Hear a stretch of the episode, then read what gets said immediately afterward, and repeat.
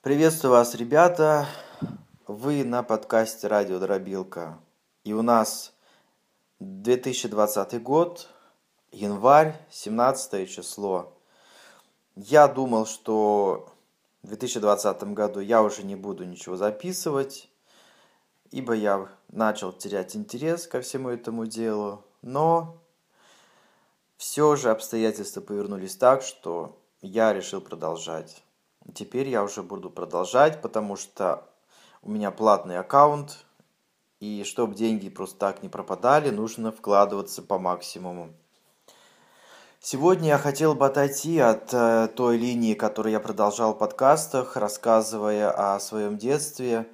Э, сегодня мне хотелось рассказать э, свои истории в защиту человечества и человечности в целом.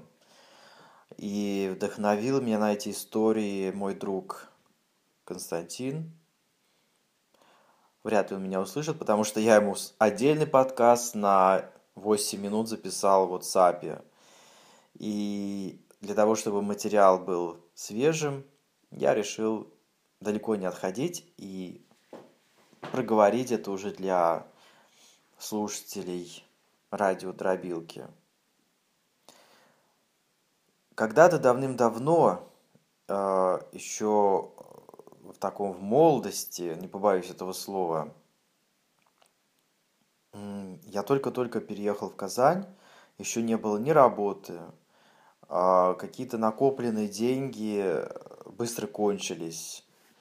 И пришел такой момент, когда просто нечего стало жрать, реально. У меня было две собаки, два французских бульдога, и просто вообще нечего было есть дома.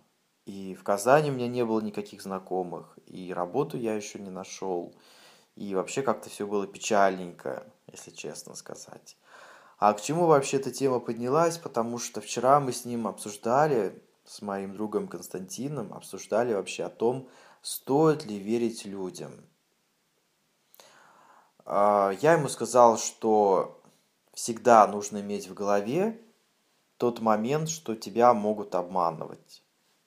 И прям полностью, сто процентов доверять нельзя никогда. Но есть исключение из этого правила. Это твои близкие друзья, которые проверены временем, проверены обстоятельствами, проверены трудом и какими-то тяжелыми ситуациями, когда человек показал себя именно как настоящим твоим другом. Этим людям, конечно же, нужно доверять. Я желаю, чтобы у каждого человека были такие друзья и были такие люди, которым можно доверять сто процентов перед которыми не стыдно открыться во всей своей слабости, несовершенстве, и ты всегда поймешь и получишь поддержку и помощь от этих людей. Но для того, чтобы иметь таких людей, иметь таких друзей в своей жизни, нужно в первую очередь и самому быть таким. По-другому это не работает никак. И возвращаясь к моей ситуации в Казани, сидим мы без жратвы, я а, пишу, просто вообще мне так стало грустно, я... Ну, куда-то мне нужно было уже выплеснуть вот эту вот мою грусть, тоску, что, блин, умираем с голоду. В прямом смысле. Написал в живой журнал короткую заметку, вот, и на удивление мне... То есть я вообще совершенно ничего не ждал. То есть я понимал, что там все чужие люди, и всем глубоко на меня плевать, на, на меня, на моих собак, на мои проблемы. У каждого свои проблемы, и каждый пытается их решать. И одна женщина молодая пишет мне, а, что я вот, у меня немного денег, но я могу тебе выделить. И сходи, купи там курицу, купи овощей, и забабахаешь целую кастрюлю супа, хватит тебе и собакам там на пару дней. Вот. И я был просто ошеломлен, потрясен, что совершенно чужой человек мне вот оказал такую помощь материальную. Тогда, 10 лет назад, 2020, 2000, даже больше 10 лет назад это было. Ну, в общем, это было очень давно, сейчас не могу сказать, который год. А, это было 500 рублей, но это были очень приличные деньги. Сейчас на 500 рублей уже не купишь того количества продуктов, которые можно было купить тогда. Э, совершенно другая покупательная способность была этой суммы. И, и мы, кстати, так э, с этим человеком и не встретились.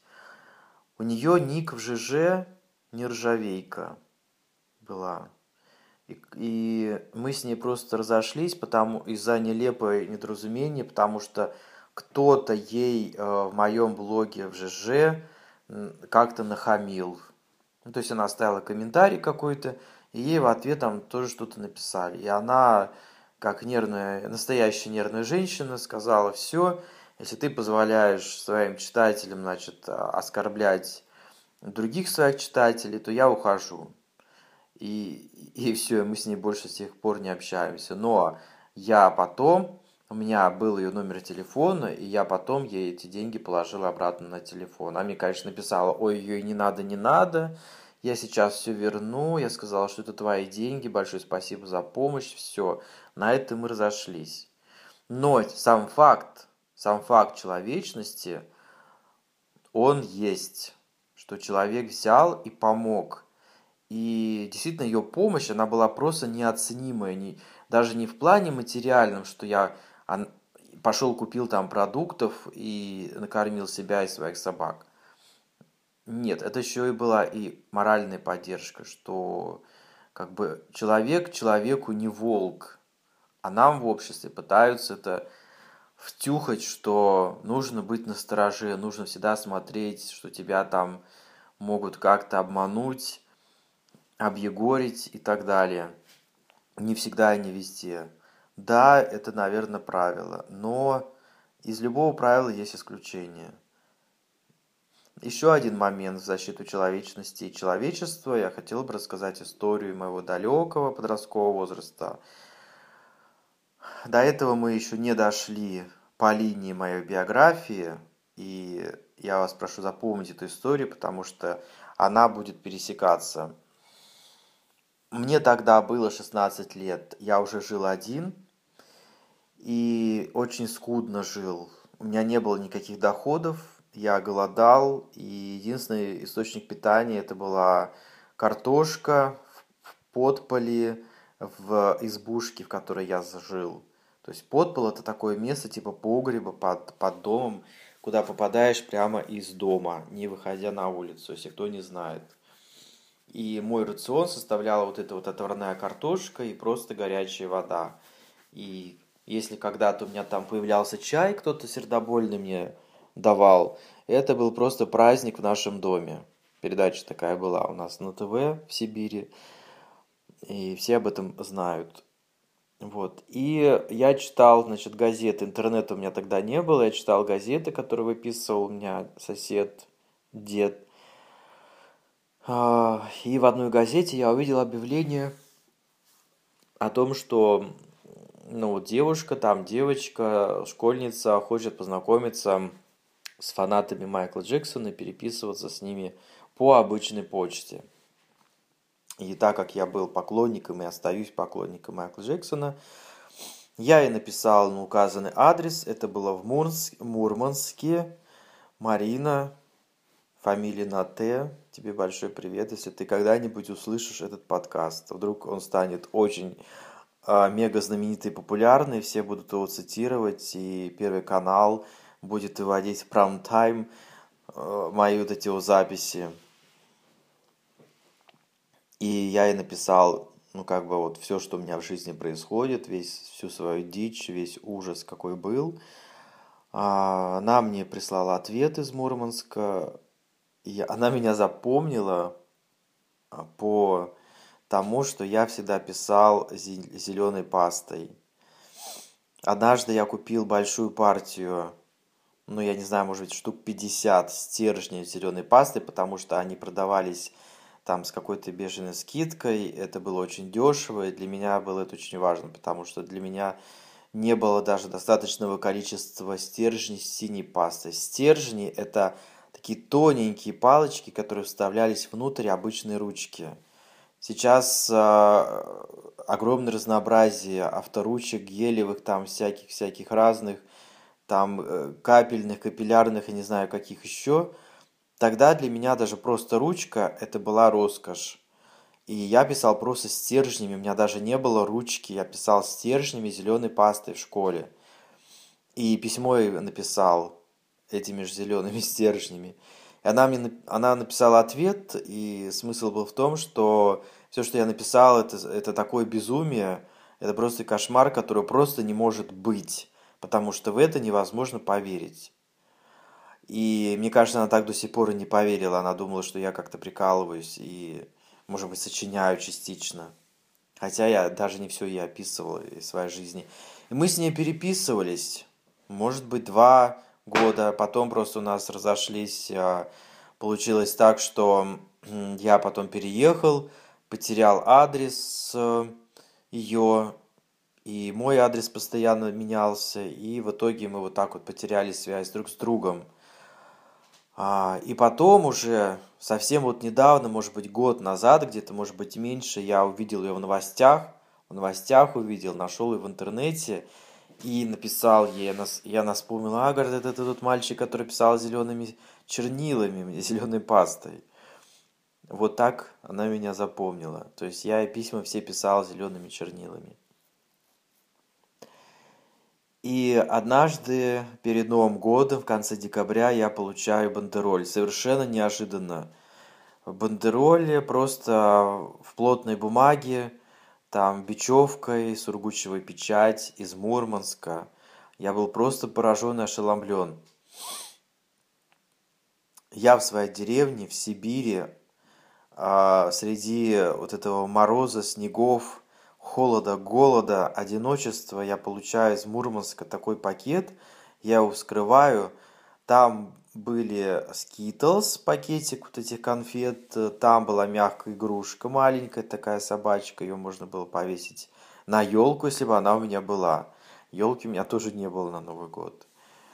И какие-то конфеты были, были, значит, календарики с Майклом Джексоном, то есть это все было, это было все дико приятно, я все это перещупал, я все это перекладывал туда, сюда, обратно в пакет, а потом опять из этого пакета. Я хранил эту, эту бандероль, хранил эту, вот все, все, что мне пришло, я все это хранил. Конечно, там я постепенно как бы съел все эти сладости и вкусности, но вот сам факт, что совершенно чужой человек, небогатый, обычная школьница, которая накопила денег, а, собрала мне вот эту посылку, отправила. Сам факт Э, меня настолько поразил, настолько просто вот уничтожил вот все зло, что во мне было, может быть, на тот момент, что я просто пошел вот эту свою избушку и просто там не смог сдержать слез. То есть у меня настолько, настолько я рыдал, я просто вот в голос рыдал. И такие моменты вот они, может быть, и незначительны. То есть человек даже не понимал, насколько, насколько значимым было это событие для меня.